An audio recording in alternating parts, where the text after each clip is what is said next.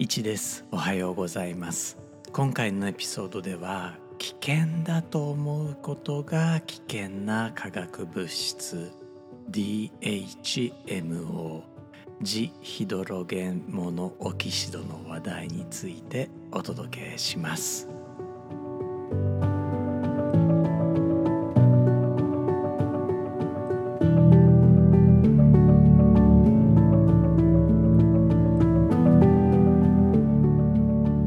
改めまして1です。このエピソードは2023年8月31日に収録しています。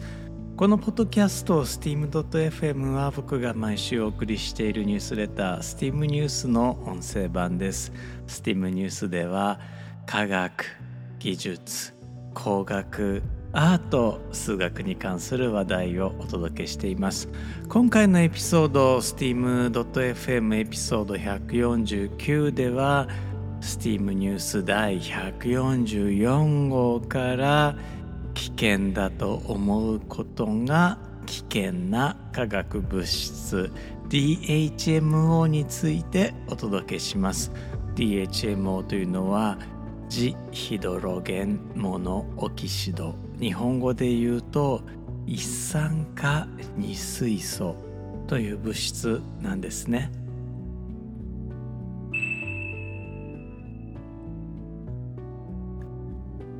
皆さんは G ヒドロゲンモノオキシド DHMO という化学物質のことを聞いたことがあるでしょうか？財団法人食品分析開発センターによると G ヒドロゲンモノオキシドつまり DHMO は以下の性質を持っています。DHMO はヒドロキシ酸の一種であり無色無味無臭である。DHMO は比較的古くから工業に使用されてきたが産業の巨大化や軍事技術の発展に歩調を合わせて使用量が飛躍的に増加した。DHMO はナトリウムカリウムカルシウムなどの金属を犯し水素ガスを発生させる。DHMO は毎年無数の人を死に至らしめその多くはこの物質を液体のまま吸引したことによる呼吸不全が死因である。固体となった DHMO に接触すると身体組織に著しい損傷を引き起こすことが実験的に確かめられている。DHMO は不妊男性の精液死亡した胎児の羊水がん細胞から大量に検出されている。DHMO は犯罪者の血液や尿に多量に含まれ暴力的犯罪のほぼ100%がこの物質を摂取した後24時間以内に起こっている。以上の性質にもかかわらず DHMO は食品に無制限に添加することが認められています。いいんでしょうか？リスナーの皆さんの中にはすでにオチをご存知の方もいらっしゃるかもしれません。ジヒドロゲンモノオキシドつまり DHMO とは一酸化二水素 H2O つまり水のことなんです。これらの性質は科学的に全く妥当な主張です。それでもこの主張だけを聞くとあるいは読むとなんて危険な物質なんだろうっていうふうに思いませんか？実際アメリカカリフォルニア州オレンジ郡のアリソビエホ市では DHMO 規制の条例が採択寸前まで行きました。僕は弱小というよりはまあ底辺の科学者であり社会活動家であろうと心がけていますから社会に対して戦場的な情報に気をつけてください。科学的根拠に目を向けてくださいと伝える立場にあります。しかしこちらでご紹介した DHMO に関する話題は科学的に全く妥当な主張だけを並べたものです。つまり都合よく選ばれた科学的根拠に目を向けるだけでは不十分ということなんですね。科学的根拠も使いようによってはプロパガンダにもなりうることを我々は意識しなければならないんです。ジヒドロゲンモノオキシド DHMO つまりは水がいかに危険な物質であるかというジョークの書出は1983年のエイプリルフールだったそうです。僕は個人的にはこのジョークが生化学者でもあった作家アイザック・アシモフによるものと誤解していましたが実際にはクレイグ・ジャクソンというアメリカ人によるものでした。思い込みはいけませんね。DHMO に関するジョークは毎年繰り返されており今年2023年の「福島第一原発アルプス処理水の海洋放出という文脈においてこんなジョークがつぶやかれていました。政府が隠そうとしている事実。実は処理水には DHMO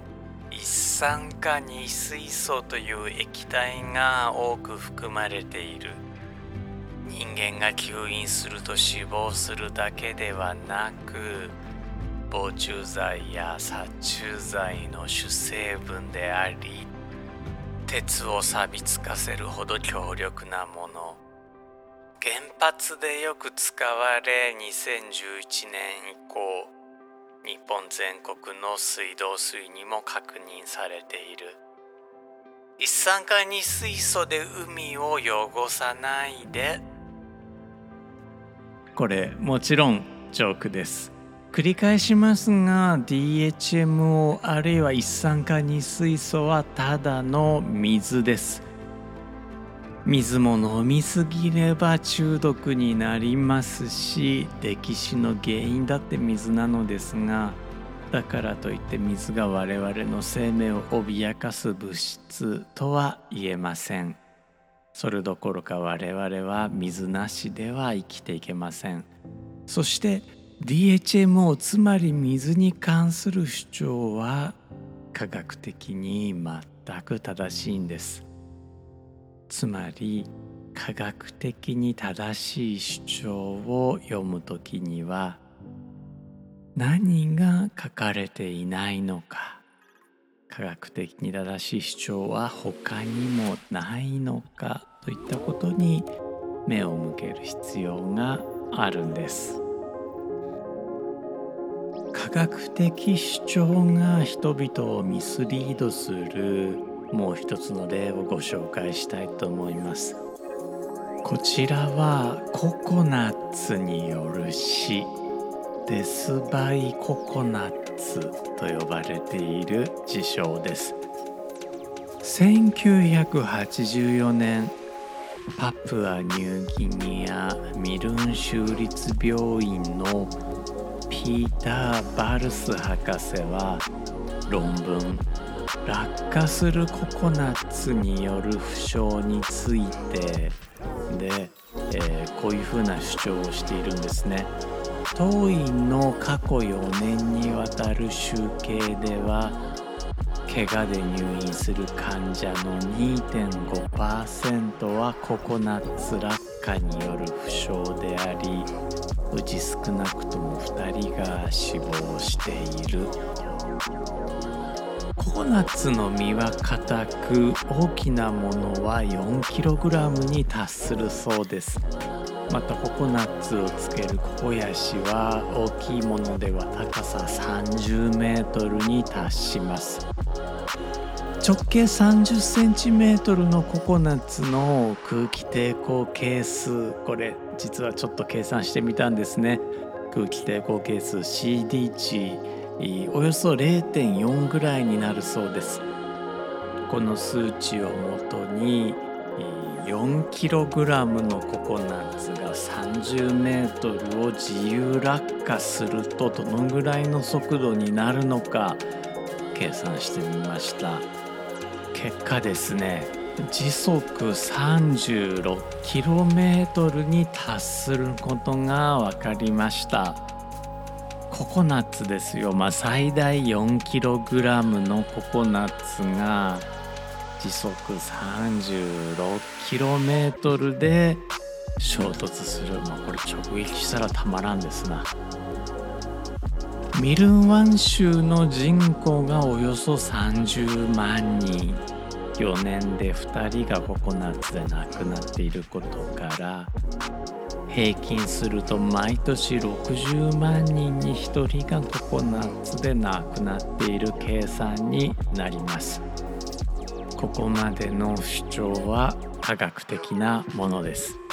しかし2002年に至ってこの数値は誤って引用され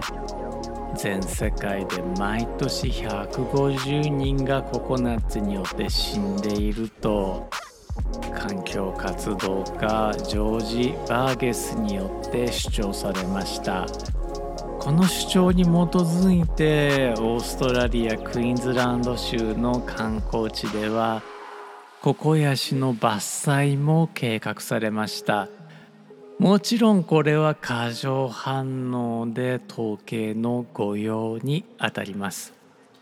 ココヤシは南国の植物で世界中に分布するわけではありませんからパプアニューギニアの死亡率を世界に当てはめるわけにはいきません DHMO の例と同じく何か語られていないかについて僕たちはいつも気にしないといけないという例になっているわけですね。なお最初の論文を書いたバルス博士2001年にイグ・ノーベル医学賞を受賞しています。ちょっと羨ましいです。今年2023年8月24日から福島第一原発アルプス処理水の海洋放出が始まりました。当事者の東電のほか各省庁からアルプス処理水放出の安全性の科学的根拠が示されています。アルプス処理水放出に関しては科学的に安全という主張に対して科学的根拠だけでいいのかあるいは科学を隠れ蓑にするなという新聞記事も見られます。もっともこれらの記事も中身は科学コミュニケーションの重要性を説いたもので、まあ、若干釣りタイトルな気もするわけですが科学を語る者への信頼という大きなテーマを突きつけているようにも僕には見えます。僕たちが気をつけないといけないことはまず科学的根拠が全てテーブルの上に載せられているかどうかということでしょう。アルプス処理水に関しては国際原子力機関 IAEA によるレビューまでされていますから意図的に隠されたあるいは誰もが気づいていない科学的根拠が今後出てくるということは考えにくいんじゃないかなとは思います。ただし人間は科学的根拠のみで物事を決断するわけではありません。心理的安全性経済的安全性そして宗教的安全性を求めることも立派な個人的感情です。心理的安全性というのは怖くないこと。経済的安全性というのは損をしないということそして宗教的安全性というのは汚れがないということですね。これどうしてもやっぱり求めてしまうのが人間なんじゃないでしょうか。アルプス処理水は福島第一原発の溶け出したコアに直接触れた水からトリチウム三重水素を除く放射性物質を取り除いて浄化したものです。そのためどれだけ浄化しても一度汚れに触れてしまったものという印象を与えがちです。僕が住んでいた大阪府では滋賀県と京都府の下水を浄化して浄水にしていたので水道水豊かって薄めた下水やんっていう状態ではあったんですね。なのでアルプス処理水を汚れた水それをましてこう神聖なる海に流すのはけしからんという、まあ、気持ちわからなくはないです僕だってまあ汚れた水を飲んで育ったわけですからねただちょっと気になることがあるんです X つまり旧 Twitter ですねこの X での、まあ、どちらかというと不毛な喧嘩を見ていると薄めれば安全という主張はもとより薄めても嫌という主張も科学的な根拠を持ち出そうとしていることなんですね。今の時代汚れが怖いというのは理由として主張しづらいのかもしれません。しかしそのために科学を主張に合わせて利用しようとする態度はよろしくありません。科学的根拠に基づいて考えるならば例えば魚ではなくて肉を食べようということになるわけです。今や海よりも大気の方が汚染されているはずだという主張なんですね。実際僕たち考古学研究者は1950年以降の大気核汚染の影響を多大に受けていまして BP Before Physics 物理学以前という年代単位まで作っています。これはですね、まあ、放射性炭素年代測定法という方法を使ってこれが今から何年前の植物であるかということを計測する方法なのですが1950年以降というのは大気中の核汚染によって使い物にならなくなっているんですね。そのために1950年から遡って何年前かということを調べることしかできなくなっています。これをね BP というんですね。アルプス処理水放出は科学的にまあおそらく問題はないのでしょうがそれでも科学コミュニケーション的にはまだまだ改善の余地があるのかもしれません。さすがに抗菌の投入というのは難しいかもしれないのですがまあそれでも海を沈めるお祓いであるとか人心を沈める仏教行事なんかはですね海洋放出に先立ってすべきだったのかもしれません。このポッドキャストを支えてくださっている STEAM ニュースの陸民そして STEAM.fm リスナーの皆さんが科学や技術だけではなくアートも大切だよっていうふうに言ってくださるのは科学もまた人の営みだと知っているからだと思います。このメッセージは科学者にこそ届いてほしいなとまあ一底辺科学者として願っています。今回の steam.fm エピソード149は日本の福島第一原発アルプス処理水放出という、まあ、環境に関するテーマでもありました。こちらはですね科学系ポッドキャストのテーマ企画。2023年9月は環境というテーマでお送りすることになっていたのですがまあ、それに沿った番組内容にさせていただきました。科学系ポッドキャストのテーマ企画は毎月10日に共通テーマについてそれぞれのポッドキャスト視点で語る取り組みです。今月のホスト2023年9月のホストは複雑さんでした。科学系ポッドキャストのテーマ企画は毎月10日前後に一斉に放送されています。今後もよかったらフォローしてくださいね。X、まあ、旧 Twitter で、えー、ハッシュタグ科学系ポッドキャストで検索していただくとえー、最新エピソード追いかけやすいかなと思います。最後まで聞いてくださってありがとうございました。メールでお送りしているニュースレター STEAM ニュースの方も無料でご登録いただけますので、えー、この機会にご検討いただければ幸いです。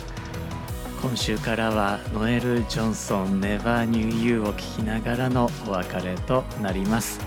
改めまして聞いてくださってありがとうございました steam.fm の1でした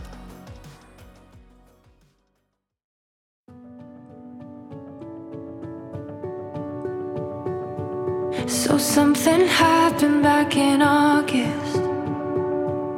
When we were way up in the mountains